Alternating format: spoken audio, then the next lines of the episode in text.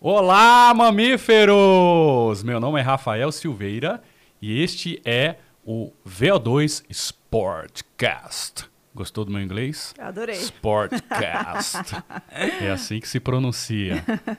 Bem-vindo, mamíferos. Hoje, uma convidada especial, Nayara Lunier. Me explica primeiro o seu nome, como é que se pronuncia? Lunieri. Lunieri. Isso. É francês? É francês. Em francês seria Lunier, né? Ah, é? Mas é, mas é Lunieri. Aí eu pesquisei isso hoje. E por que, que tem esse acento diferente? Porque é francês, não sei, é francês. né? É, porque ele vem, na verdade, vem de Lumière, né? E aí Lumière é luz em francês. E aí Lumière se escreve com esse acento por atrás. É, segundo a minha mãe diz, é, é uma história que, que vem lá de Manaus, né? Que minha família, da minha mãe é descendente lá de Manaus, enfim. E que os, os irmãos Lumière, né? A família dos irmãos Lumière veio no ciclo da borracha. E aí tinha uma fazenda lá, e aí o meu bisavô era dessa família e tal. E a minha avó se casou com ele, só que a minha avó ela era de, de origem mais humilde, né? E aí, quando ela teve meu avô, e, enfim, o meu, meu tio avô, é, pouco tempo depois o meu bisavô morreu, e aí ela meio que foi deixada de lado pela família, assim, sabe? E ela não sabia falar direito português, e aí, na hora de registrar, em vez de registrar com Lumière, ficou Lunieri. Então, segundo a minha mãe, essa é a história. Ah, é tipo um erro. É, Caramba, que louco. meu, meu tio, ele mora atu- atualmente lá na França, em Paris, né? E aí, a família Lumière reconheceu meu tio como da família. Tem uma coisa de cinema que chama Lumière? Lumière, os irmãos Lumière foram os que inventaram o Inventaram o cinema, é verdade. Que louco. Mas seus pais é, são ligados a alguma coisa com esporte ou não tem nada a ver? A família do meu pai sempre foi. Hum. Desde sempre, assim. Meu avô, ele era técnico de vôlei, mexia com esporte desde sempre. Minha avó eh, era jogadora de vôlei. E, bom, eles se conheceram nesse meio, assim. A família do meu pai sempre foi ligada. Meus pa- meu pai fez vários esportes desde novo. Fez eh, natação, atletismo, eh, tiro no exército, basquete. É, enfim, minha tia também se dedicou a vários esportes. Minha tia foi profissional de basquete. Já Caramba, já é alta brasileira. performance. É, mas assim, nenhum deles se dedicou realmente, né? Eles fizeram muitas coisas, muitos esportes e não se dedicaram muito a um só, entendeu? Uhum. E, enfim, mas sempre foram ligados nessa área da educação física. E aí eu acho que meu gosto por isso vem, vem daí, assim. Já vem da genética já. Ah, tá. E você começou no esporte como? Eu comecei, na verdade, eu sempre fui estimulada por eles a fazer esporte pelos meus pais, né? Já fiz karatê, ginástica olímpica, natação, enfim, fiz várias modalidades esportivas desde que eu era pequenininha. É, E, enfim, sempre, sempre gostei, né? Na escola adorava educação física, eu era aquela que brincava com os meninos. Ah, jogava achava- bola. É, eu achava as meninas fracas. Eu, ia... eu queria jogar com os meninos, que eles eram Entendi. mais habilidosos. Aí, enfim, jogava bola com os meninos, jogava tudo. Na hora do recreio eu ia jogar bola. E, enfim, sempre gostei muito. Mas aí passei um tempinho ali na minha pré-adolescência um pouquinho mais preguiçosinha, sabe? Hum. E aí eu dei uma engordadinha, porque eu tenho uma genética da família do meu pai é mais forte, assim. E aí, quando eu tinha uns 14 anos, assim, eu queria ficar mais bonitinha e comecei a correr para emagrecer. E nisso eu descobri a corrida, né? Eu comecei a correr na esteira, e aí um primo meu me chamou para correr corrida de rua, comecei a correr corrida de rua. Aí já ganhei troféu na categoria, achei legal. Aí eu Aham. comecei a ver a galera da Elite correndo, falei, ah, eu quero ser uma dessas pessoas aí que estão correndo na Elite.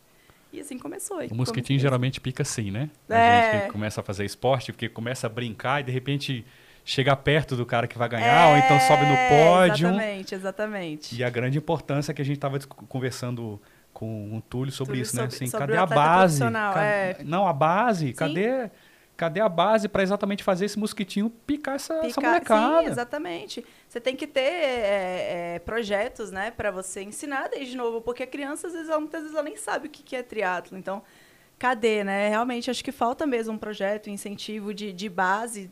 Hoje em dia, quem entra no triatlo aqui no Brasil, geralmente já é uma galera que vem de outros esportes, ou então é, querem se desafiar, por exemplo, no Ironman, igual o Túlio falou, né, que são provas de longa distância, que estão é, hoje estão muito mais na moda do que na sua época, por exemplo, né? Uhum. Que não, enfim, não era Era short foco- é, olímpico. Era short olímpico. Aí hoje em dia, como se popularizou muito essas provas longas, eu acho que a galera vem muito também pro triatlo por conta dessas provas longas, assim, né? O desafio pessoal. Ei, e sim, tal, exatamente. Aí a toda. gente entra em umas questões mais profundas, né? Aquela Ah. coisa que estava discutindo com o Túlio também, a questão da pessoa pular etapas, que eu também acho, né? Que eu acho que é, você entra no triatlo, é um pouquinho complicado você já querer fazer provas longas assim de cara, assim, né? Eu Uhum. acho que eu sou a favor de você fazer uma progressão, começar ali com short, né? Depois você vai pro olímpico, aí beleza, dominou o olímpico, aí sim você tenta o meio iron, mas você já tem um lastro de treino, né? Não assim, eu acho que não é, não é muito saudável, acho que você não consegue,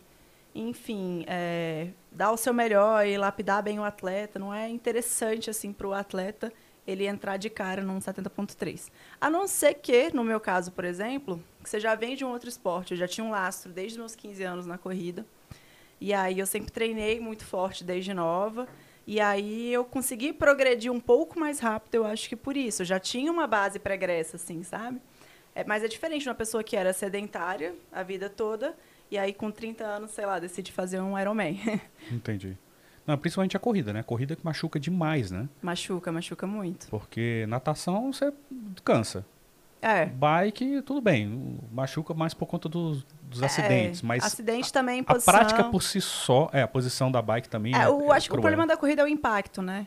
Porque a corrida é o- é, das três modalidades é que você tem mais impacto com o solo. Então, é esse impacto mesmo que vai gerando microfissões. Então, normalmente as pessoas têm muita canelite, porque Uhum. inflama mesmo a musculatura, porque quando a musculatura bate no solo, ela vibra assim, né? E aí você Ah, faz tá. com que as fibras se entrelacem, ela- aí as fi- próprias fibras vão quebrando, vão enfim, vai tendo uma estrutura ali, uma uma lesão estrutural ali no local e vai inflamando mesmo o tecido, né? E, mas o que você vê mais, assim, que eu acho que é o caso mais grave de uma lesão de corrida, seria a fratura por estresse, né? Que você vai batendo ali no mesmo lugar e, E a aí... fratura por estresse é no osso mesmo. Sim, sim. Ele vai meio que É, ele dá, ele dá trincando. um, é isso, dá um trinca- uma trincada, assim. Você já teve uma fratura por estresse? Não. Não que Não, eu né? saiba, né? Mas acho que não. Nossa, pesado. O Túlio, o Túlio comentou aqui que ele, ele achava que no Iron tinha que ter um, um, um, um- tempo menor para concluir a prova, né? Exatamente para poder afunilar e- e, Uhum. Sim, não ficar sim. com essas pessoas tão é, Sofrendo muito, né? sofrendo Até o demais. final da prova. Você É. concorda com isso? Eu concordo. Eu acho É? que deveria. Acho que seria um termômetro bem legal, assim, porque a pesso- obriga a pessoa já a ter um lastro para fazer a prova. Eu acho que é uma ideia muito interessante que ele teve, porque, é, enfim, é diferente das pessoas que chegam hoje querendo fazer. Então, o cara chega lá e fica 17 horas, ele está sofrendo muito, assim, sabe? Entendi. Se ele já tivesse um lastro, ele ia fazer um tempo menor, ele ia se conhecer, ele ia melhorar. Enfim, eu acho sim, acho que é uma boa para E você é claro que poder- o tempo feminino ia ser diferente do masculino, né? Não, sim, sim. né? Aham. A, a diferença é muito grande. Porque na corrida parece que a- de um tempo para cá a, a- distância de corrida de fundo do feminino para o masculino encurtou demais. Uhum. Você já viu? Você já viu uma coisa sobre isso? Você já leu? Já ficou sabendo disso? É, a distância que você diz. A, a distância assim, o tempo que, que, que, que a mulher fazia uma maratona e o tempo que o homem fazia uma maratona, antigamente, sei lá, 50 anos atrás, Aham. era muito grande. É, E a mulher teve uma evolução, não sei se de repente pela prática, porque as mulheres começaram a realmente praticar mais o Uhum. esporte, dis- a- a- o tempo diminuiu demais. Elas tiveram uma evolução muito maior do que os próprios homens. é, então, é, você sabe que Paris, Ah. a, a Olimpíada de Paris 2024, vai ser a primeira Olimpíada com igualdade de gêneros, né? Aham. Em que seja 50% de homens, é, atletas homens, 50% de, atletas mulheres. Nunca teve uma- antes uma Olimpíada com igualdade de gêneros. Por quê? Porque as mulheres, elas historicamente nunca foram estimuladas à prática esportiva. Para você ter noção, na época dos militares, há não muito tempo atrás, era proibido mulher jogar futebol. Era proibido. Proibido mulher jogar futebol. Então, assim, é, é, nos gregos antigos a mulher não fazia esporte. Então, a mulher nunca teve nesse meio em muito tempo. Assim, é recentemente. Ó, em se eu não me engano, fiz E é, até uma muito, pesquisa. e é muito recente isso, né? Muito Porque, assim, recente. As Olimpíadas, elas voltaram, se eu não me engano, em 1800. As mulheres só foram participar lá para 1920, 1940. Re- Muito recente as mulheres Uhum. participando das Olimpíadas. Então, o esporte feminino em si, ele é muito mais recente que o esporte masculino, né? Tipo, o profissional. Então, é normal que você tenha resultados é, de tempo inferiores, além de, claro, toda a estrutura hormonal, corporal, né? Que o homem e mulheres, eles têm estruturas corporais diferentes. Né? O homem ele tem mais massa magra, tem mais tem a, a testosterona, que ajuda bastante Uhum. também nesse desempenho, né? É, Tem então, um pessoal que bota até a mais. Sim. é, tem uma galera que, que dá ali uma incrementada. A gente parece que tem uma mensagem pra você aí, um vídeo que chegou pra gente. Ah, é? É, e... Eita, que chique. não, aqui é assim. Aqui é o mundo inteiro. Fala, Mai. Agora é minha vez de tirar uma dúvida sobre a sua carreira. O que mais te motivou a seguir a carreira de triatleta? E saiba que eu te admiro demais. Tamo Ah. junto. Beijão. Que lindo, que lindo. Nossa, eu amo ele. ele é- o Glauber, ele é tipo meu irmãozão mais velho, sabe? É. Nossa, ele sempre cuida de mim, ele é muito fofo, assim. É, eu pesquisei na. né, Porque eu, eu- eu- eu- sigo você, né? Eu te sigo na- no Instagram e eu, vejo que você de vez em quando posta que você tá sempre com ele, né? Faz as brincadeiras e tal. Uhum, ele é bem- nadador, ele é Não, nadador. Ele é nadador? Eu sou nadador. Para! Para! É, para! Ele treinava também de vez em quando com o Fábio lá, Aham. meu Deus, no iate. Você é Aham. doido. é. Brincadeira, esse cara é um monstro. Sim, sim. Já, inclusive, combinei com ele, o convite está feito. Glauber, pelo amor de Deus, Vou cara. A gente vamos bater um papo aqui, cara. Vai ser Vou bem cobrar, legal. vou cobrar dele. É, bem legal. Mas respondendo a pergunta do Glauber, o que me motivou a ser triatleta, é, eu tinha, bom, comecei na corrida, como eu falei antes, né? Comecei correndo para emagrecer e aí eu vi aquelas meninas e quis me tornar atleta profissional. E aí então eu comecei a treinar atletismo. Então, dos meus 15 anos até os meus 23 anos, eu treinei no atletismo forte e, bom, eu sou vice-campeã brasileira juvenil, né, de 5 mil metros rasos. Tive alguns resultados legais no atletismo. Veio forte da corrida. Vim forte da corrida. Eu, já, eu treinava pesado, assim. A ideia era a gente disputar a Olimpíada na maratona, né? Caramba. É. Aí, Mas o que. Só, só fazendo desculpa, eu tô te interrompendo. O que, que é treinar pesado? Explica pro pessoal que não tem noção o que, que é treinar, Treinar pesado pra pesa- você. Sim, sim. É, treinar pesado que eu digo é. O meu foco era o treinamento, assim, sabe? Eu não. Enfim, era alimentação, descanso, treino, tudo voltado para alta performance, sabe? Então, treinar pesado era treinar, naquela época, duas vezes por dia, mais preparação física, sabe? Correr 160 km por semana, 170, Caramba. 180 km por semana, sabe? Pista, asfalto e. Sim, tudo, sim, tudo, tudo, tudo. tudo. É, o Edilberto, que era o meu treinador da época, o Edilberto Barros, não sei se você conhece ele. Não, não. Ele é o treinador da Lucélia Pérez. A Lucélia foi a última Pô. mulher a ganhar São Silvestre, né? Famosa. E aí, bom, e eu, eu peguei bem essa época da Lu, né? Da Lucélia. A Lucélia tava, assim, numa ascensão muito cabulosa. Quando eu comecei a treinar com o Edilberto, foi em 2005. E a Lucélia, em 2004, tinha sido vice-campeã da São Silvestre, né? Então, a Lucélia foi a minha grande referência, assim, já de cara, sabe? Já pegou uma, uma É, pedreira pra ter de referência, é, né? não, mas Pô, eu- mas era ótimo, que eu, eu me dava, assim, tudo que a Lucélia fazia, eu prestava atenção para tentar fazer igual, porque eu queria ser igual a Lucélia. Né? Tipo, ela, e ela sempre foi muito focada nos treinos, eu admirava muito ela, assim, porque não podia estar o difícil quanto fosse, ela tinha a cabeça sempre muito forte, sabe? Uhum. De, de fazer sempre os tempos que o Gilberto pedia, sabe? Ela era, tinha uma constância muito, muito legal, assim. Entendi. Então eu tive assim essa essa essa essa motivação da, da, da galera assim na, lá na- tipo eu tinha uma galera muito boa que treinava comigo na época a Paulinha que correu 800 é, são meus amigos até hoje o Diego Chargal também que chegou a estar entre os seis melhores do mundo dos 800 metros sabe Caramba. então tinha uma galera forte que treinava com a gente. É. E aí, bom, enfim, entrei nesse meio, comecei a treinar atletismo sério, assim, né? E aí fui para campeonatos brasileiros. Aí quando eu passei para categoria sub-23, continuei sendo medalhista em campeonatos brasileiros. Nessa hora, o atleti... nessa época, o, atleti... o atletismo era. Você tinha um, um apoio legal, assim? Federação, patrocínio? Eu nunca Como é que tive. você. Nunca Porque tive. o, o atletismo ele é meio que esquecido no Brasil, né?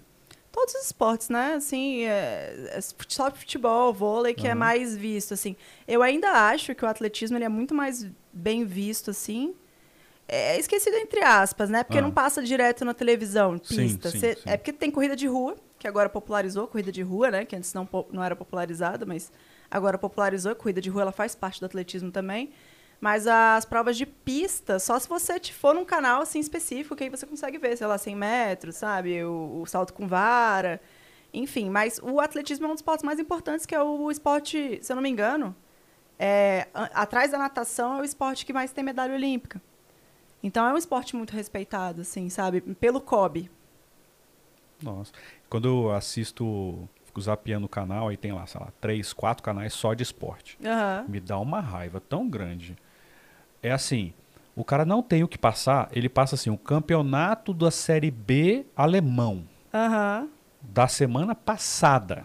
Uhum. Mas ele não mostra um atletismo, ele não mostra um campeonato mundial de triatlon é. que foi recente, e de repente tem um brasileiro disputando, Uhum. o Avancini que tá arrebentando As no mountain próprias bike. lutas também, judô, né? É. Jiu-jitsu, enfim. As lutas, o judô, que é uma. um- enfim, ele só, a gente só mostra o judô, pelo menos só vê o judô passando na televisão quando é Olimpíada, né? Que a gente tem Exatamente. sempre grande chance de medalhas no judô, mas. É, maratona aquática também, a gente tinha atletas fortíssimos, a Poliana Kimoto que aposentou, né? Tem a, a Ana Marcela também, né? Que. Enfim, atletas fortíssimos a gente não via sempre elas na mídia, né? O próprio Arthur Zanetti, acho que ele foi reclamar que ele. Zanetti, medalhista olímpico, Sim, foi sim. reclamar que ele não tinha condições legais de treino, né? Nossa. É, o esporte no Brasil é realmente uma coisa complicada, assim. Mas acho que talvez por estar em Brasília, aqui a gente não tem clubes estruturados, igual que lá na época tinha BMF, né? Que, enfim, acabou. Pinheiros, acho que é mais recente agora, mas tinham os grandes clubes que ficavam em São Paulo, basicamente. E assim, Pinheiros eu é muito famoso para natação, né? Também. Os atletas Sim. muito fortes do Na Pinheiros. natação, sim. Hoje o Pinheiros ele tá com um time muito forte, na verdade, que ele tá com um programa olímpico muito forte. Então o Pinheiros, sempre quando tem um atleta despontando, despontando ele normalmente cata para lá. Então E tem triatlon também. tem triatlo. Ah, legal. É, o, Miguel Hidalgo, a, a Jennifer Arnold, que são atletas do Pinheiros, estão lá em Portugal agora treinando com a seleção principal. Que legal. E o Miguel tá quase, enfim, tá ali disputando vaga olímpica.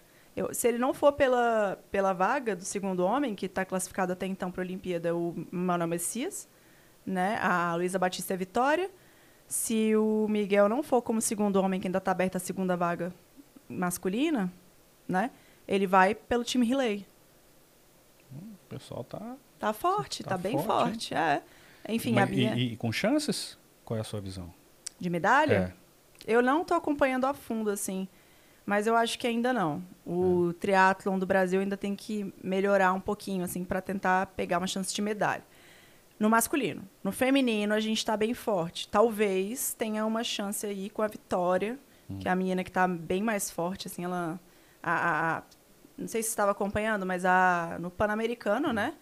Nos Jogos Pan-Americanos, a... A gente teve primeira e segunda colocadas, dobradinha brasileira nos Jogos Pan-Americanos. Mas os americanos e os canadenses foram com força, porque a gente vê, por exemplo, vou te dar um exemplo, tá? Uhum. Não sei se você concorda comigo. Natação, é, jogos pan-americanos, às vezes o americano nem, nem dá muita bola, Sim, sim. né? é. Ele, ele manda a equipe, manda, manda a equipe lá do, do Uhum. manda a equipe reserva para treinar, Sim, eles, sim. eles não, a equipe forte mesmo, Sim, às vezes não vai. Olha, eu acho que não, mas mesmo assim foi dobradinha brasileira. né? É, é. E assim, aí, aí a Olimpíada o buraco é mais embaixo, porque a Olimpíada realmente não é uma prova que você vai para querer fazer tempo, melhorar marcas, é uma prova de estratégia, vai ter todo mundo querendo o ouro. Então você tem que ir com a cabeça muito bem preparada. É sempre um ciclo de quatro anos de preparação, né? Nesse caso, cinco anos Vixe, dessa Olimpíada, né? é, é verdade.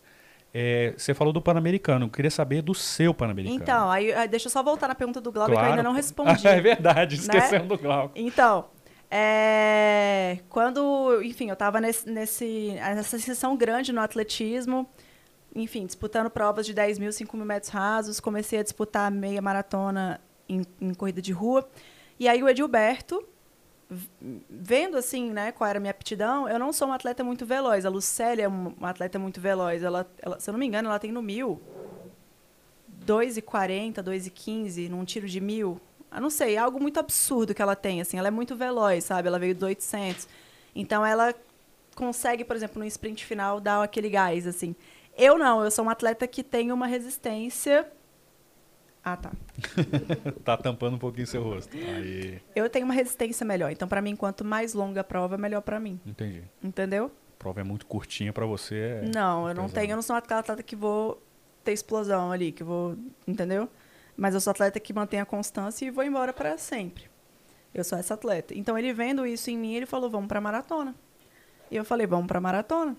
E aí a gente começou a treinar para maratona, mas eu é, muito imatura ainda, eu era muito afobada. Sou ainda um pouco, tento controlar, mas na época eu, eu, eu era mais. E eu queria sempre fazer forte os treinos. Não importava, Ah, ele tá. falava assim, eu quero para tantos tiros. Aí eu sempre conseguia, eu estava muito bem treinada. Era uma época que eu estava muito bem treinada. Tem noção, eu fazia tiro para 3,20 rindo. O quê? O mil. Eu Corria um quilômetro 3,20 rindo, assim, Hum. na época. Então, eu estava muito bem treinada. Então, ele falava assim, faz oito tiros de mil para quatro. Eu falava, ah, quatro. Aí eu fazia tudo para 3,30, 3,40. Vim aqui treinar, né? Não, Eu não sim, passear. só que eu não sabia que, assim, o, o acumulado... Na época, eu não tinha essa noção, que o acumulado de volume podia gerar um estresse. E foi nessa época que, logo depois, ele, ele tinha viajado, então ele não estava me monitorando. Então, eu aproveitava que ele estava viajando para fazer mais forte do que ele tinha pedido. Pode nem culpar ele. Aí, ele, enfim, eu fiz os- o- esse treino específico, era 8 de mil, e ele pediu para depois eu fazer treino de força na academia. E aí também eu colocava a mais peso, né? Que eu queria sempre fazer a mais, Se a mais, a mais, que eu achava que eu ia ficar melhor. Não é assim, mas aprendi, mas Uhum. na época eu achava. E aí quando eu fui fazer a panturrilha aqui, meu tendão, plau, na hora.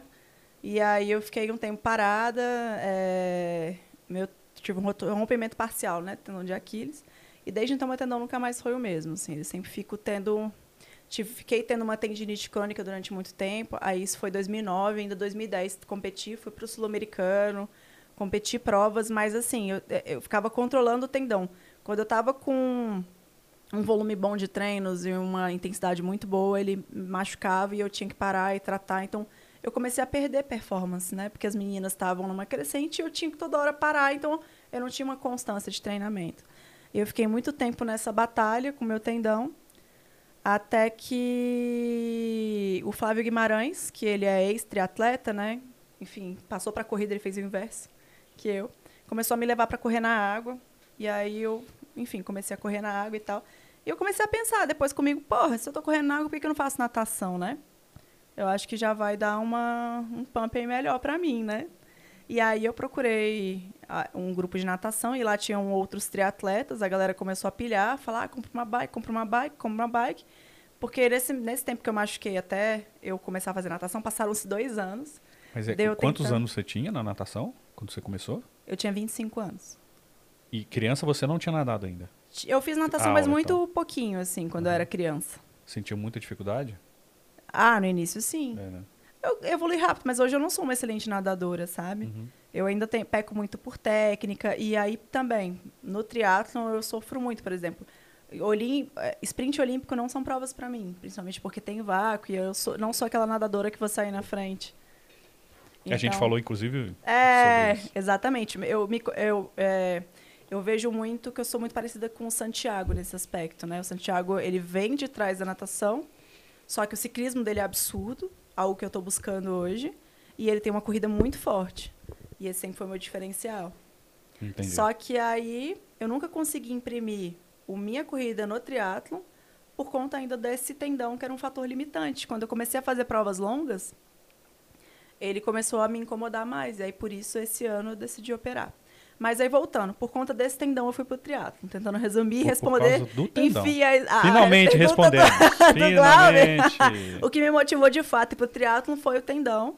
E aí eu vi no triatlon uma oportunidade de continuar treinando em alto rendimento, que aí eu iria intercalar a corrida com a natação e a bike, em onde meu tendão não era tão prejudicado, e aí eu conseguiria manter ali uma excelência no esporte, né? Mas mesmo assim, quando eu passei para provas longas, meu tendão voltou a reclamar, Hum. que aí o volume de corrida aumentava, né? Então, Entendi. E o Pan-Americano? o Pan-Americano foi de duatlon, porque Uhum. quando eu entrei no triatlon, enfim, já tínhamos passado dois anos, meu tendão melhorou um pouquinho, eu comecei a fazer natação ciclismo, corrida o volume era menor, então estava aguentando legal e eu comecei a correr super bem. E aí, meu treinador na época falou, por que, que você não faz duatlon? Já que você corre bem, duatlon, para quem não sabe, é corrida, ciclismo, corrida. Não tem natação, que era minha, meu ponto fraco, né? Uhum. Aí eu falei, ah, tá, vamos fazer duatlon. E aí fui para Campeonato Brasileiro. Fui super bem no Campeonato Brasileiro, né? Na época, não sei se a galera vai, conhecer, vai lembrar da Ariane Monticelli. Enfim, eu entrei no triatlo em 2015 e logo na, de cara já entrei na elite. Eu nunca cheguei a competir no amador no triatlo, né? Uhum. Já entrei de cara para elite porque eu já tinha lastro, já comecei já a treinar como profissional. E eu entrei para ser profissional, eu não entrei, enfim, não pense, não vislumbrava, não tinha essa noção de amador, fazer essa progressão, né? Eu já vou competir elite e vamos nessa. Tanto é que eu, eu lembro até que muita gente me achava meio metida na época, porque as pessoas vinham conversar comigo, não me conheciam. Aí falava, ah, você vai competir com eu? falei, eu, eu vou ver a elite. A galera olhava pra mim e falava, coitado dela. Desse tamanho, né? Achava Tadinha. que... Tá eu passei muito por isso no início, assim, é. sabe? As pessoas me julgavam muito mal. E depois que eu comecei a mostrar resultado, acho que as pessoas passaram a me respeitar um pouquinho mais, é. assim. Mas esse Pan-Americano, enfim, fui pro Brasileiro de Duatlon. E aí o chefe da, da, da o chefe dos atletas lá da CBTRI, o Marco Laporta, me convidou para fazer os, o Pan-Americano de Duato. Ele falou: olha, vai ter o Pan-Americano de Duato na Colômbia, você não quer ir? Eu te inscrevo. Se você conseguir passagem e tudo mais, aí é por sua conta, você vai. Aí eu falei, beleza. E aí tem o programa Compete Brasília do GDF, eu consegui a passagem pelo GDF, minha mãe me ajudou com hospedagem lá na Colômbia. E eu fui. Fui, né? Fui sem saber o que ia acontecer. Aí cheguei lá, é... tinha um monte de. Tinha umas. Tinha a Argentina, tinha uma colombiana que já tinha ido para a Olimpíada. Eu falei, cara, que essa prova vai ser pegada. Já tinha é, uma guatemalteca lá, enfim. Enfim, eu olhei para as meninas todas e falei, tô ferrada aqui nessa galera, né? Enfim, não sabia o que, que, ia acontecer. Só que já nos primeiros 10 quilômetros, eu abri muito do grupo. E só a menina da Guatemala veio comigo. E ela estava sofrendo muito ainda quando veio comigo. E aí eu subi na bike e falei com ela, eu ainda esperei ela na bike, falei, vamos trocar a roda aqui pra gente fugir do grupo. E ela não sustentava trocar a roda comigo. E aí o grupo, eu via que o grupo estava se aproximando, aí eu vi também que não valia a pena eu ficar me matando para tentar fugir do grupo e deixei o grupo encostar de novo. Falei, cara, já que a minha corrida se mostrou melhor, eu acho que eu vou arriscar tentar Segurar um pouco decidir nos últimos cinco. Aí fiquei no grupo ali, né? E o grupo embolou, enfim. Aí também só tinha uma colombiana lá puxando, às vezes eu ajudava a puxar e tal. E aí uma argentina que não colocou a cara no vento hora nenhuma, ela tacou no finalzinho para sair para correr na frente. E isso me deixou pistolada, eu fiquei muito puta. Aí eu falei, não. Aí quando ela, ela abriu uns 200 metros, assim, que ela deu um ataque, fez a transição e saiu para correr. E, e eu saí para correr igual uma louca, assim, uma louca. Eu não vi nada na minha frente. Aí eu sei que eu consegui passar ela, ganhei a prova e desmaiei na chegada. Mas desmaiou mesmo ou só caiu no chão? Desmaiei, eu caí Sério? duro no chão, porque eu fiz tanta força. Caramba, que eu fiquei cega tudo. de raiva. E aí, depois que eu passei, eu falei, agora eu não perco nunca mais. fiquei... Só que eu, eu, tinha aberto muito das meninas, eu não tinha nem noção. Eu tava com sangue, tanto sangue nos olhos que eu não tinha noção que eu tinha aberto tanto das meninas. Entendi. E fui embora e venci. Aí tem, tanto é que se você tem depois dá pra procurar no YouTube, tem o um vídeo da minha chegada. Eu já chego cambaleando assim pra, pra cair assim no chão. Caramba. Mas Essa foi, bem foi a legal. prova mais, mais marcante na sua foi vida? Foi a minha primeira prova importante no triatlo, assim, né? Que é a primeira prova que eu olhei e falei, caraca, sou campeã pan-americana na elite, sabe? É. E aí o próprio Marco Laporta veio me, me, me falar, pô, tá legal, e começou a prestar mais atenção em mim, né? E aí, bom, depois disso eu me inscrevi pro Challenge na sequência, que já era no final do ano. O challenge foi minha primeira prova, enfim, no profissional, prova séria de, de meio iron. Também fiz quinta na elite, a menos de um minuto da Bia Neres, acho que foi bem bom, assim, para mim na, uhum. na época. Primeira vez, poxa, peguei, peguei minha contra-relógio uma semana antes da prova. Nossa Senhora. Aí fui lá fazer a prova. E aí foi, foi muito legal, assim, foi só ascensão, sabe? Que eu comecei a empolgar e treinava cada vez mais, e aí eu migrei de vez para as provas longas, assim. Entendi. E aí, 2016, meu foco foram as provas longas. Fui campeã brasileira de longa em 2016. Mas a prova mais marcante, você, você lembra de alguma? Uma, uma, uma prova que você. Mais tipo marcante? Assim, cara, que me marcou foi, foi a, foi a prova cara, que, tem duas. Tem de essa, uma superação muito grande. Tem essa do, coisa... do, do Athlon, né? Que foi, foi uma surpresa para mim, na verdade. Foi uma surpresa muito legal. Uh, uma prova marcante para mim também foi o do, Mundial de Duathlon que eu participei na Espanha que, cara, é muito diferente na Europa, cara. O, o nível das meninas é muito surreal. É... Como eu tinha ganho o Pan-Americano, a ITU me colocou como uma das, favoritas. Ai, Coitada de mim. Eu ganhei o número 4 da prova. Ah, Aí larguei do lado da Emma Palante, uma menina do, do Rio- da, da África do Sul, cabulosona, Ah. espanhola, tudo sinistra. Eu, caralho, o que eu tô fazendo aqui, né? Só que eu sou muito. Sempre fui uma atleta muito confiante. Eu falei, cara, eu sou número 4, eu consigo e foda-se, vamos nessa. Eu estudei as atletas, vi o que ela- os resultados dela, mas eu ainda confiava muito no que eu podia fazer, sabe? entendi. Então, é, deu a buzina, eu fiquei cega, eu fui junto. Fiquei correndo lá. Só que as meninas não me conheciam, então elas deixaram eu correr na frente. Ah, Só que assim, como tava frio, era um clima que eu me dou muito bem no frio. Só que o frio, pra mim, eu faço esforço, eu não sinto. Eu tava correndo ali 3,25, 3,20 ali, que pra mim era um tempo muito acima dos meus tempos de 10 quilômetros, né? entendi. E aí, quando passou no quilômetro 5, eu quebrei, mas quebrei arriado, assim. Entendi. Você ter noção, eu praticamente ah, me arrastei os últimos 5 quilômetros, ainda fiz 38 baixo nos 10. Só que aí eu perdi o pelotão, né? Pelo- perdi o pelotão 1, pelotão 2, pelotão 3. E a minha sorte foi que uma holandesa me buscou e eu fui trocando roda com ela. Eu ainda não consegui descansar, porque a gente tinha que trocar roda, porque se você leva volta do primeiro pelotão, você é desclassificado. E, a- e lá a volta é rápida, porque são 40 quilômetros, mas são 40 quilômetros. 8 voltas de 5 quilômetros. Não, é muito curto. Uhum, Então, se você deixar elas, ela, se você deixar a galera abrir, você, você toma a volta, Entendi. entendeu? Então, eu não descansei nenhum segundo nessa prova, assim, e foi, e foi marcante, eu acho que por, pelo, pelo nível das pessoas lá fora, sabe? É um nível muito diferente do que a gente tem aqui, sabe? A diferença é gritante, assim. É gritante, é gritante. Você já fez camping fora do Brasil? Não, sempre morri de vontade de fazer, mas o meu limitador sempre foi a parte financeira, porque eu nunca tive é, patrocínio, apoiador, era, é, é, é, foi sempre foi muito difícil para mim. Eu- o dinheiro que eu sempre ganhei foi premiação de prova, porque ainda na minha época existiam muitas provas que pagavam premiação em dinheiro para os atletas, é, coisa que hoje em dia foi morrendo, né? Então eu consegui ali um final de semana fazer uma provinha ali, ganhava dois mil, sabe, três mil, quatro mil, é, encaixava um challenge, um- uma prova do Iron, ganhava uma- mais uma, uma bolada maior. E aí você ia conseguindo ter uma graninha assim, sabe? Mesmo Entendi. que não tivesse patrocínios. É, eu ainda não era, tipo, eu, eu comecei a fazer resultado em 2015, 16. Então eu acho que eu estava muito no início ainda. Eu ti- tinha mais resultados a conquistar, entendeu?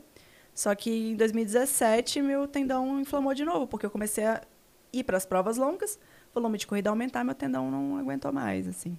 E aí você acabou tendo que operar. É, aí fiquei 2017, 2018, 2019, 2020. Isso tudo fugindo de operação, mas assim, lutando para voltar. Só que assim, cada tentativa que você que é frustrada, você acaba sei lá, meio que se desmotivando, sabe? Abala, abala Se psicologicamente. abala, é, e você começa a se achar, enfim, aí já, já entram outros fatores, né? Vem a cobrança externa também, porque você abre mão de tudo para ser atleta a vida inteira, mas as Essa pessoas cobrança externa é o que exatamente? assim? ah, a sua família, Família. mesmo. Tipo, ah, e aí? Você não vai ganhar dinheiro, você não vai ter sua independência financeira, sabe? E, e você se cobra, sabe? Eu já tenho Imagino, hoje imagino. 32 anos. E aí eu fico olhando e falo, cara, o que, que eu construí, assim, de patrimônio? O que, que eu fiz, assim, sabe? Você olha e você fala, pô, eu só sei treinar, não sei fazer mais nada. Mas qual é a sua formação? Sou formada em biologia. Ah. E, Fez uma cara de... e aí, enfim, fui para educação física depois, mas ainda não consegui formar porque eu estava na UNB, mas ah, horários da UNB mesmo estavam complicando muito. Eu comecei a não conseguir cumprir a grade de horários da UNB e eu optei por estudar à distância. Mas eu acho que foi a pior coisa que eu fiz, porque daí o currículo é muito diferente. E existe uma regra do MEC que você só pode ter aproveitamento de disciplinas quando você já tem uma turma formada. E aí parece que só dois anos atrás eles regular, regularizaram a ensino à distância na educação física, então ainda não tem turma de ensino à distância formadas em educação física. Enfim, então eles sempre ficam me jogando para o primeiro semestre, aí eu não quero, tipo, eu tava no sexto, eu vou fazer desde o início de novo, aí eu tô pensando assim, sabe? E fora que eu tenho que pagar ainda, né? Então eu tô numa situação que eu preciso ter uma fonte de renda para conseguir fazer as outras coisas tocar o resto, tocar É, a vida, né? Sim. Mora, aí mora com os pais, mora sozinho? Moro com os meus pais, mas também estão querendo que eu... quer te chutar de casa. Então, Por falar em seus pais, eu também acompanho o seu Instagram. Você de vez em quando posta foto da sua família. uhum. E eu acho muito legal. É o seu avô, não é? Que aparece? é, meu avô. Que você vi fazendo os vídeos dele, eu acho muito. Mas é um carinho tão meu grande. avô tem 100 anos. Cara, que legal. E você tem um carinho por ele muito grande, né? Sim, sim. Ah, eu- esse meu avô, que era o treinador de vôlei, né? Ah, É, uma vez o Banco do Brasil homenageou ele, porque ele é o senhor é, mais, de mais idade do Banco do Brasil que usa o aplicativo do banco. Mentira! É, meu avô é todo digital. Meu avô tem Facebook, ah, com 100 tá? anos usando o app? Meu avô tem WhatsApp, tem Facebook. tem. que legal!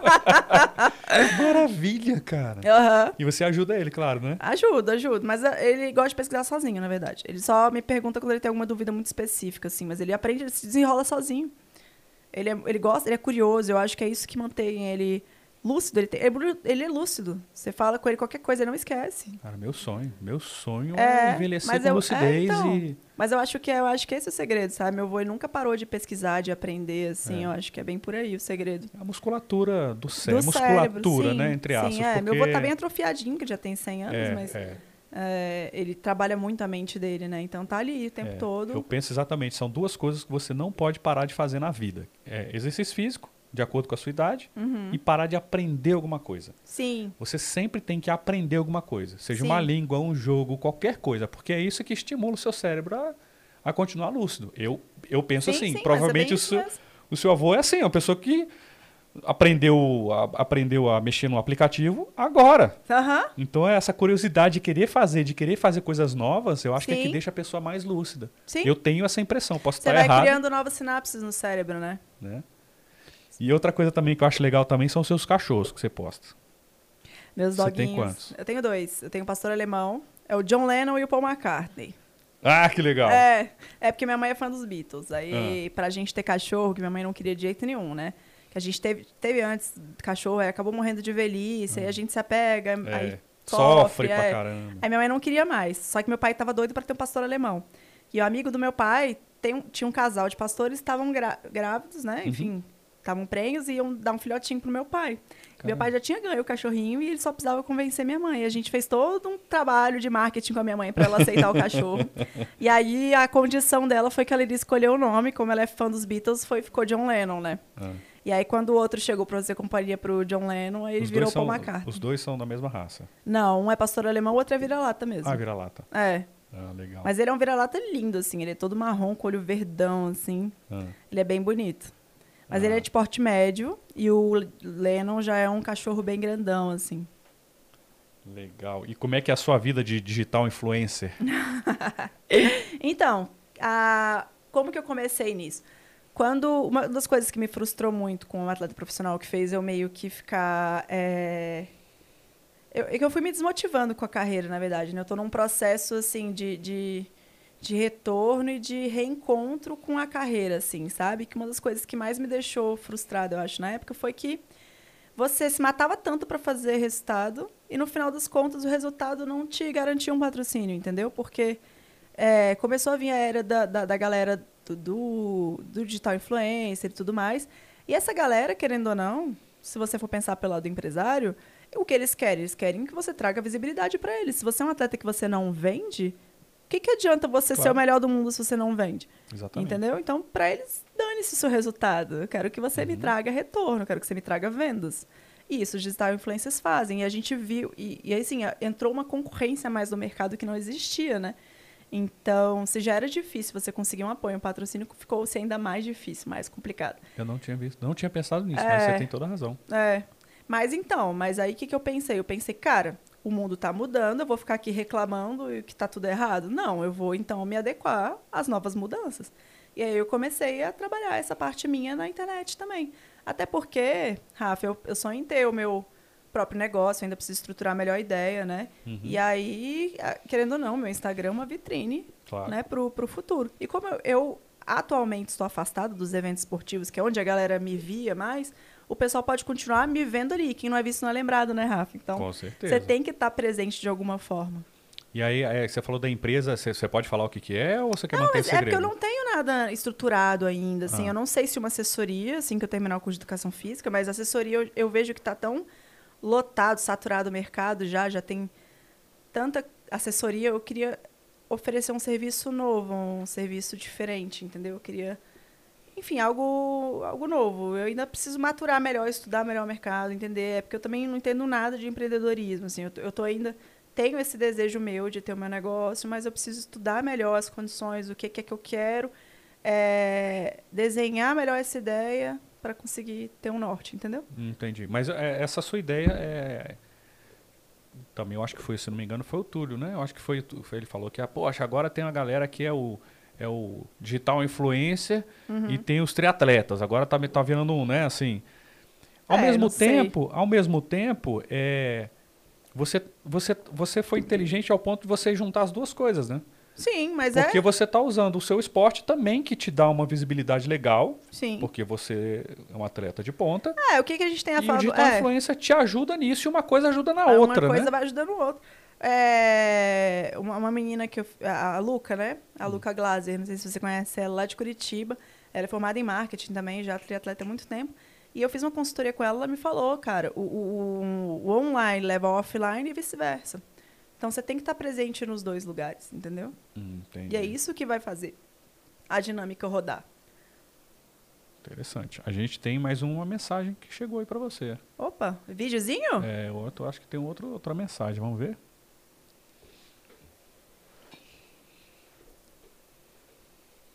Tiveron! Só lindos falando comigo hoje. Nayara, minha amiga, grande triatleta, nossa representante do Cerrado aí nas competições do Brasil afora. Estou muito feliz em estar aqui participando com vocês.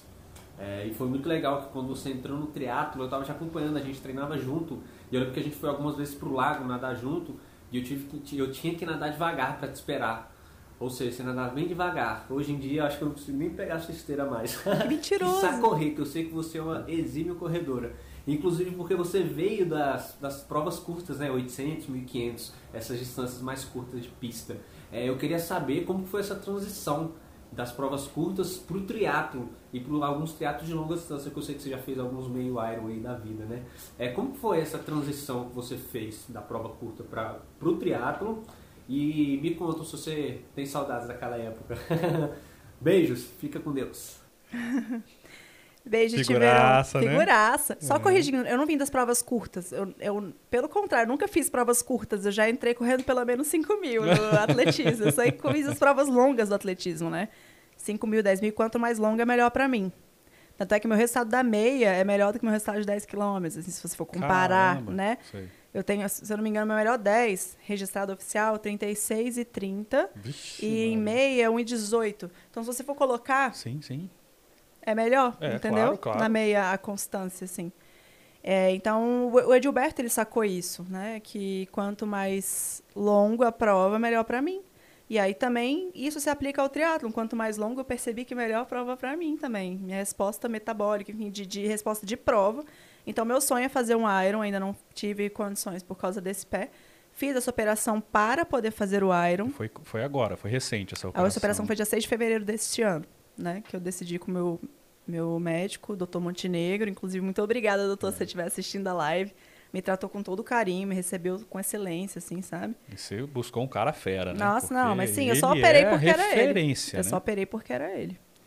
Aí, enfim, aí ele me acompanha de pertinho, né? Então, sim, eu tô fazendo tudo que ele manda, tudo bonitinho, sem pular nenhuma etapa, que eu já coloquei na minha cabeça que esse ano é de retorno, assim, para justamente não pular a etapa, né? Agora, para responder o Tiveron. A transição foi um pouco meio que natural, porque eu estava afastada. Eu fiquei dois anos ali, tentando voltar, né? A, a treinar atletismo. Quando eu fui pro triatlon, foi muito natural. É como se eu estivesse voltando a treinar de novo, assim, sabe? Não foi nada de muito diferente. E quando eu fazia pista, normalmente era pancadão, que era o que eu fazia antes. O que foi esquisito pra mim é que eu fazia o volume de corrida menor, assim, sabe? Ah, Mesmo na pista, às vezes meus... Eu, eu tinha de tiro 10 quilômetros, de tiro. Na- lá no triatlo, no, lá quando eu treinava com a galera, nessa época do Tiverão, a gente não fazia 6 quilômetros de tiro mesmo, né? Entre aquecimento, nananã, dava uns 10 quilômetros o, o volume total de treino, mas de tiro, tiro, tiro, tiro, 6 quilômetros. Então, foi bem tranquilo. Eu senti bastante cansaço no início, né? Que você, claro, coloca mais duas modalidades, mas eu acho que foi algo muito natural, algo que eu estava muito empolgada, então foi fluiu muito bem, assim, Você esse não início. teve. Ah, Pareceu uma. Qual é, a, qual é a pergunta? Branquinha? Faça a pergunta. Se você tem algum arrependimento no esporte ou na vida? Se eu tenho algum arrependimento no esporte ou na vida, Alguma coisa que Galera você faz uma res- umas não, perguntas aqui- profundas aqui, aqui, é, né? Aqui é pra pensar. né? Cara. eu tenho alguns, assim, arrependimentos, mas eu, eu não sei. Porque eu acho muito ruim você, tipo, se arrepender de algo, porque se você for parar a pensar, às vezes, na época, com a, sua, com a cabeça que você tinha na época, as condições que você tinha na época, não tem como você ter tomado uma atitude diferente, assim, né? Então, não sei, acho que hoje eu teria vindo pro triatlo mais cedo, né? Se eu pudesse mudar algo, digamos. Que arrependimento, arrependimento é uma palavra que eu não gosto de usar, assim. Entendi. Mas é, no esporte, eu acho que eu teria vindo pro triatlon ali em 2010, assim que eu vi que meu tendão não estava melhorando, já não ficaria acho que insistindo, sabe? Eu já teria migrado logo pro triatlo, acho que eu teria mais êxito. E- Talvez não se machucaria tanto. É, e eu teria operado antes, meu pé. Ah, tá. Também teria aproveitado melhor meu tempo nesse sentido, sabe? E como é que você está se sentindo depois da operação? Como é que tá, tá sendo essa Tá fluindo volta? super bem. Tava... E assim, eu acho que é porque eu me preparei muito bem psicologicamente, né? Porque igual o Túlio mesmo falou, você fica se comparando com o que você era antes. É, não, aí lascou. E eu sei disso. Então, eu sei que eu sou assim também. Eu sei que eu sou competitiva. Eu sei que toda vez que eu vou treinar, por exemplo, agora nadando, eu tô podendo fazer força normal, mas assim que eu voltar a pedalar na rua de novo, bem, assim que passar alguém forte por mim, eu vou ter que me controlar para não ir, sabe? Para não ficar querendo ficar de, de briguinha, de rachinha. É, enfim. E não eu, eu sei que eu vou ter que me policiar para não ficar triste com os meus tempos, que meus tempos vão estar piores, né? Enfim, então eu já tô me preparando muito psicologicamente para isso, assim. Mas, mas exatamente o que você está fazendo, eu acho que é mais correto. Assim, você tem que você tem que se concentrar e saber que o seu tempo não vai ser a mesma coisa, Sim. que o retorno talvez não seja tão rápido, Uhum. para que você re- realmente se recupere 100%. Sim, Para você voltar a treinar 100%. Se você Exatamente. pular essa etapa agora, né, é bem Sim, difícil. sim. Provavelmente você vai machucar mais rápido, aí Sim, vai demorar tudo- mais. Tudo, vai, vai ter sido em vão, é. Melhor Mas, baixar assim, a bola e, é, fazer, o, fazer o protocolo que o médico está tá pedindo Sim, e voltar com mais calma para você. Justamente. E voltando aos arrependimentos também, eu acho que eu não teria, tipo, saído da UNB, teria terminado logo meu curso de educação física, teria tocado logo também. Eu acho que eu não teria só focado muito esporte, eu teria, tipo, trabalhado com algumas outras coisinhas ali para ter uma, uma renda extra, porque hoje em dia eu sinto falta disso, de ser dependente financeiramente, né? Então hoje, esse ano, meu maior objetivo não é nem o esporte, é ter minha renda, a minha, minha, minha Independência, de independência ter um- financeira, assim, ter a minha rendinha ali, ter as minhas coisinhas resolvidas, até para poder bancar, né, meu esporte e poder voltar pro a treinar forte de novo. Eu não sei se eu vou poder conseguir voltar pro profissional. A ideia é que sim, mas eu não sei, eu não, não vou colocar expectativas, né, para depois me frustrar lá na frente, que eu não sei como é que vai ser o andar da carruagem até lá, entendeu? Hum, entendi. E família, filhos, tem pretensão? Não sei, Rafa. É uma coisa que eu me pergunto muito, assim, É? sabe? É... Eu já fico, às vezes, me cobrando. Poxa, eu tô com 32, faço 33 esse ano e aí, sabe? Mas você Filho. pensa nisso? É uma coisa que você se cobra ou é uma coisa para você que é Já natural? me cobrei muito, mas depois eu parei pra questionar. Cara, será que é eu mesmo que quero ou é algo que você constitui lá na infância, né? Você Entendi. pensar, o natural da vida é casar, ter filho, nanã, entendeu? Entendi. Então, será que é isso que eu realmente quero ou é algo que eu pensei lá atrás, entendeu? Então, eu tô muito nesse processo agora, acho que de autoconhecimento. Eu não tô, tipo, ah, não vou ter filho, ah, não sei o que, eu não bato martelo de nada. Mas, assim, pelo que eu tô vendo hoje, eu, tô começando a introjetar a ideia de talvez não ter filho, porque eu tenho tantos sonhos que eu quero realizar, Rafa, e querendo ou não, o filho, ele te prende um pouco, né? Você não, não adianta você ter filho para deixar ele largado e, e não dar uma boa condição para ele, sabe? Eu quero viajar, fazer training camps fora, eu quero competir, entendeu? Então, eu não sei se vai ter espaço para um filho na minha vida. Pode ser que amanhã tudo isso mude. Pode ser que eu conheça uma pessoa e eu, de repente, tenha um, um louco desejo de ser mãe e, e resolva que eu vou ser mãe. Então, eu não bato o martelo dizendo não vai ser assim, não vai ser assado. Mas hoje eu não visualizo eu sendo mãe. Entendi. Mas de repente a chave muda, né? Sim, sim, não, não fecho as portas para isso, assim, tô aberta. Tô estudando, tô me autoconhecendo, eu tô, eu tô num processo de conhecer de fato quem é a Nayara, entendeu? Que, assim, eu passei por muita coisa. Inclusive, nesses tempos aí que minha lesão voltou, eu tive uma depressão muito forte, né? Isso aqui é algo que a gente não fica expondo, assim, mas Tá, eu tive uma depressão mas, mas muito a forte. depressão por conta da, da, da- Não da só falta do de esporte, treino. falta de treino, também a minha questão pressão, financeira em si, sabe? De eu estar ser dependente dos meus pais até então, não, não, não achar alternativa. É, e questões da vida mesmo, assim, sabe? É, relacionamentos abusivos que eu tive também foram umas coisas que contribuíram para isso, assim. Enfim, um, um conjunto de fatores. É, a questão também do de eu me decepcionar um pouco com o esporte de alto rendimento no Brasil também foi algo que, que, que sabe, eu via, eu via as provas, os profissionais perdendo credibilidade, perdendo, sabe, e aí você, de repente, não era mais valorizado, você, pô, lutei tanto para isso, sabe, minha vida inteira lutando e batalhando e treinando para isso, sabe. E não é fácil isso É, ser atleta, né? Enfim, não é fácil. E tive uma pessoa especial, assim, que foi, que, que, enfim, me causou muitos traumas, assim, um relacionamento abusivo, eu acho que a gente tem que tomar muito cuidado com as pessoas que a gente se relaciona, né, porque era uma pessoa que me dizia muitas coisas negativas, só que na época, como eu tava, acho que tão fragilizada, eu introjetei algumas coisas e, e trouxe algumas crenças limitantes para mim, assim, sabe? A pessoa dizia que para mim que, tipo, ah, e aí que você é profissional, sabe? E aí, o que que isso agrega na vida dos outros? Que que eu-. Então eu ficava assim, tipo, então eu, eu- tudo aquilo que eu tinha orgulho de ser, eu comecei a ter vergonha de ser, entendeu? Nossa, então que, é, que triste. isso. enfim, eu tô, tipo, resumindo muito, Não, assim, bem. sabe? Mas foram várias coisas. E dizia que eu era ruim, que eu era. Não sei o que. Eu fui introjetando. Então eu comecei a entrar nas provas me sentindo menos que as outras pessoas. E aí isso não vai pra frente. Então, assim, aí isso tudo foi somando, somando, virou uma depressão, algo que aí junto com a lesão, enfim, aí por isso que eu fiquei afastada por tanto tempo, né? 2017, 18, 19, 20. Então, assim, eu tentando voltar, só engordando, não tendo resultado, as pessoas de olha fora, de, de fora olham e falam, ah, essa menina aí já era, não sei o quê. Então, eu também passei a me blindar desses comentários externos, assim, e a parar pra prestar um pouco mais atenção em mim, sabe? Tipo assim, então tá, vamos lá, vamos resetar aqui. Quem é a Nayara? Uhum. O que a Nayara quer? O que a Nayara busca? Então, eu tô muito nesse processo. Então, me permitiu operar. Falei, cara, quer saber?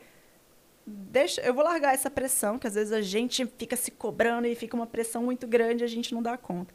Então, eu quero liberar essa pressão, assim, e, enfim, escolher os melhores caminhos para mim. Bem legal. Nessa depressão, você chegou a buscar ajuda profissional ou você Sim, conseguiu? psiquiatra, psicológica, eu tomei remédios psiquiátricos, enfim. Foi profunda, foi sério foi, mesmo. foi profundo, foi sério. Mas, cara, não sei, não tenho vergonha. Eu acho que é uma coisa que todo mundo passa, acho que Claro. tá todo mundo sujeito. Eu acho que todo mundo precisa, pelo menos, de um acompanhamento psicológico, assim. A vida da gente hoje em dia é tão estressante de diversas formas, né? Só para as relações humanas elas não são fáceis. Então, quanto mais a gente conseguir estar preparado, quanto mais a gente estiver bem com a gente mesmo, eu acho que melhor a gente vai conseguir fazer para as pessoas ao nosso redor, né? Você tem toda a razão. É, eu tenho pensado muito, refletindo assim, tipo, eu, eu sou muito, muito entusiasta da vida, né? Acho que foi esse o grande motivo de eu ter feito biologia, para tentar entender o que, que é a vida. Desde criança eu me questiono muito isso. E eu tenho chegado à conclusão cada vez mais de que aqui o que importa mesmo é o que a gente deixa de legado, né? O que, a diferença que a gente faz na vida das pessoas. Porque fora isso, Verdade. né? A gente percebe pelo, pela, pela, pelo carinho dos amigos. né? Eu falei com o Glauber, ele, na hora que eu faço esse vídeo. Ah, não, na Glauber hora. é muito fofo, nossa. amo demais ele. Uma figura, eu só conheço de longe, assim, não, não conheço pessoalmente, mas eu sei o tanto que ele é, que ele é um fera na narração. Nossa, né? não, ele é um fera em todos os sentidos, assim, ele é um cara excepcional. E o Tiverão também, não conheço pessoalmente. É outro que é excepcional. também Adoro só, também. só sei que é o cara que todo mundo fala muito Sim, bem, é um muito cara bem. que não, todo mundo não, Ele é adora. excelente, ele é o Vissa excelente. ficou louco aqui com ele. Ah, Tiverão! tá. É, não, ele foi pra corrida, ele é um cara muito carismático também, ele fala bem e tal, ele consegue articular bem com todo mundo. E é um cara que, tipo assim, você conhece ele, você já quer abraçar ele, assim, É. ele é muito legal, sabe? Pois é, ele vem aqui, semana que vem ele tá aqui. Ai, que É. legal, vou mandar vídeo pra ele também. Manda, manda, manda, manda, manda, manda vídeo pra ele. Você quer deixar algum recado? Você quer falar dos pat- patrocinadores? Pessoal que te ajuda lá no, no Instagram? Uhum. Pode falar. Tá. Bom, é, vou falar da, da Evolua, que abriu as portas para quando eu puder voltar a pedalar, né? Um morcegão, pedi para ele me ajudar. Tio Éder. agora, o tio Éder, que agora, enfim, minha ideia até então é voltar a fazer uma boa base de pedal assim que eu puder, né? E aí o morcego topou me ajudar aí nessa. Mas tá treinando com a Evolua? Com o Por pessoal enquanto ou não? não? porque ainda não tô pedalando na rua, né? Eu tô Tá. esperando a ressonância magnética, que o Montenegro pediu, pra gente avaliar como é que tá meu tendão por dentro, pra me liberar pra rua. Porque o problema da rua é o seguinte, eh, você não tá... Tem, tem algumas coisas que são imprevisíveis, né? Por exemplo, o Caio tava pedalando, um carro, o carro fechou ele, entendeu? Ele teve que jogar a bike Caramba. pro asfalto, assim. Então, vai que acontece um negócio desse, eu preciso agir rápido, torço meu pé, sei lá, entendeu? Então, melhor a gente evitar, vamos com segurança, a gente não tá com tanta pressa assim. Não, é então. verdade, não. Ainda bem que você tá com a É. cabeça no lugar de não tá. Não É, ter aquele, não, a- aquela é. ansiedade demais, porque assim, ansiedade eu já é tive natural, né? muito e me ferrei, e quebrei muita cara, assim, então eu já... eu acho que- Aprendeu. É, Então, tio Éder, tio Éder, o próprio Montenegro, que me ajudou muito. Desde que eu procurei ele, ele tem, nossa, tem sido fenomenal comigo, me acompanhado super de perto. Nossa, de pertinho. Tem a Paula, a Paula Figueira é Paula? minha psicóloga. Hum. Ela é lá do Espírito Santo, mas ela me acompanha online, sabe? Ela é psicóloga esportiva, ela tá comigo aqui o tempo todo, me acompanhando. só abrindo um parênteses, é, você, você teve psicólogo durante a sua fase esportiva? Como psicólogo esportivo? Você chegou a ter isso? Tive, tive um que eu procurei. E como é que é? Como é que funciona? Ah, o psicólogo esportivo ele vai trabalhar questões do, do seu treino, assim, sabe? Mas, assim, é muito difícil você separar, porque tudo vai envolver, né? Às vezes, se você tá mal com a sua família, vai se refletir no seu treino, sabe? Se você tá mal de alguma coisa, vai refletir no seu, na sua performance de alguma forma. Então, eu acho que o papel do psicólogo esportivo é te blindar. Te deixar sua mente forte para você fazer o que tem que ser feito. Focar no que. Focar. É, isso o nesse- Santiago faz muito bem. Ele é um cara excepcional, assim, as conversas que eu tive com ele, ele é um cara que, tanto é que ele tá onde tá, não é à toa, né? Uhum. Ele, além de ser extremamente organizado, metódico, ele me ajudou por muito tempo, Santiago também me treinou, também, aprendi muito com ele, mas infelizmente eu não estava tendo condições de render, aí não deu para continuar, né? Mas ele é um cara fenomenal, assim, ele é um cara que eu admiro muito como atleta, sabe? Ele tem uma cabeça... Meu, o mundo pode estar caindo, ele vai lá e faz o que tem que ser feito. Eu tiro o chapéu Foco pra ele. 100%. Foco absurdo. Tio Éder. Tio. Éder, a Paula, o Montenegro, a Companhia Atlética, que é a minha Uhum. academia, que é onde eu tô podendo fazer meus treinos, tô tendo toda a estrutura lá para treinar, bonitinho, né? Tem a Magrela Kombucha também, que tá sempre comigo, fazendo uma collab ali no Instagram. Uhum. É, eu adoro também as kombuchas dela, também me ajuda ali a manter o intestinozinho saudável. Legal. Ah, de parceiros, parceiros que estão juntos comigo, tem a Brasília Físio, que o Rômulo, né, ele é meu fisioterapeuta já há muito tempo e está me ajudando também nesse processo de recuperação e tal. E a Brasília Físio, enfim, é minha parceira já há um tempinho também. E basicamente é isso. Nada de nutrição. Ah, nutrição tem a Fernanda, Olha aí. Fernanda Machado, minha nutricionistazinha querida. Eu já estava esquecendo de você. É. Fê. Ainda bem que eu lembrei. hein? É. a Fê também é outra que, uma querida. Eu procurei ela porque ela mexe muito com essa parte. Ela entende o ser humano como um todo, assim, né? Ela acha que a nutrição ela é um- vem para agregar, assim. Ela acha que ela, ela, ela tem uma, um- uma pegada mais holística. Ela trabalha com florais, com a parte energética, algo que eu, enfim, eu me conecto muito bem com ela, assim, nesse sentido, sabe? Eu E gosto você muito. é muito espi- espiritualizada? Procuro, eu Religião? tento, eu é a tenho. Não, religião? religião eu não, não tenho uma religião específica, assim, de falar, ah, eu tenho essa religião. Eu Entendi. acredito em energia, eu acredito em outras paradas, mas eu gosto muito de tentar ser melhor a cada dia. Eu, eu sigo muito, assim, é, a metodologia do método de Rose, você conhece? Não, como é que é isso?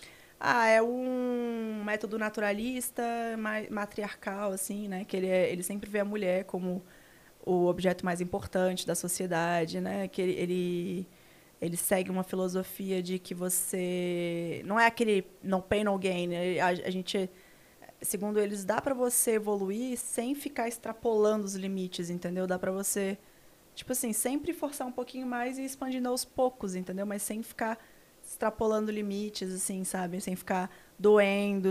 Nada, não necessariamente as coisas têm que ter dor para você evoluir. Entendeu? É mais ou menos essa a, a filosofia deles, assim. Uhum. E aí o The Rose Alphaville é onde eu faço lá as minhas práticas. Pô, que legal. Muito obrigado. Gostaria muito de agradecer a sua presença. Obrigada Queria a falar vocês. Que você também falasse suas redes sociais. É arroba Nayara com Y Lunieri. É Instagram. Ah. Tem o TikTok. Ó, eu tá fazendo TikTok agora? Eu não posto quase nada lá, mas eu tento, né? Que a gente tem, Tem que dancinha também? Tem dancinha não também? tem dancinha, Ah, não, péssima. sem dancinha não tem graça. É arroba Nailonieri, meu TikTok tem tipo três vídeos. Ah. Mas quem quiser lá ver por curiosidade, tá aí. Ah, É, Twitter também não posto nada no Twitter, mas tem. É arroba Nailonieri. Facebook é Nayara Lunieri, que eu só replico também o que tá no Instagram. ah, que bom que você conheceu. É. é, seu nome é difícil, né? Segue o Instagram, É que vai ser sucesso. Segue tudo. É, e enfim, é, é isso. E YouTube também tem quase nada lá, mas também tem meu canal, que é Nayara Lunieri. Quero ainda movimentar melhor o canal, enfim. Mas é isso. E eu tô com um projeto mais de, de trazer mulheres pro esporte, né? Ah, isso tô é com essa legal. ideia já há Isso muito é ótimo. tempo. é, de trazer mulheres pro esporte, mas é, Pro triatlo. pro triatlo, mas não só triatlo, ciclismo também Tá. né? Teatro ciclismo. E aí eu quero a ideia de ter uma pegada, tipo, de olhar de treinador, no sentido de, tipo assim, quais são as necessidades das mulheres, entendeu? Que eu acho Que que, às vezes a gente não percebe, né? As pequenas. Mas como é que tá esse projeto? Fala dele que é fantástico então, é, minha, na verdade, meu negócio é muito voltado para esse sentido, mas eu ainda não tenho algo formalizado, algo estruturado para passar, mas eu tô pensando, quero fazer nesse sentido. Inclusive, expandindo para um projeto social, assim, né, que eu quero fazer de ajudar mulheres através do esporte. Até mulheres que passaram por abusos emocionais, assim como eu passei. Eu acho que o esporte pode ser uma excelente ferramenta para elas se reencontrar, sabe? Pô, Assim, genial isso. Através disso, de repente, sei lá, a longo prazo, diminuir casos de feminicídio, assim, né? Pensando a longo prazo no impacto social, assim, mas é, é um projeto, é um desejo meu, é algo que eu, que eu quero fazer, assim, ainda. Pô, bem legal. Quando você, você botar esse projeto pra frente, a gente volta aqui e fala desse projeto fechado, aqui. Fechado. Pode mas contar com a gente. estruturar melhor, assim, Pode o- contar as com a gente. ideias. Pô, vai ser um prazerzaço falar de um projeto tão legal. Tá bom? Beleza. Muito obrigado. Obrigada a vocês pelo convite. Nada, estamos aí. Siga também nossas redes sociais, VO2 Sportcast. Agora com inglês, Sportcast. Boa noite. Boa noite. Tchau, tchau, gente. Valeu!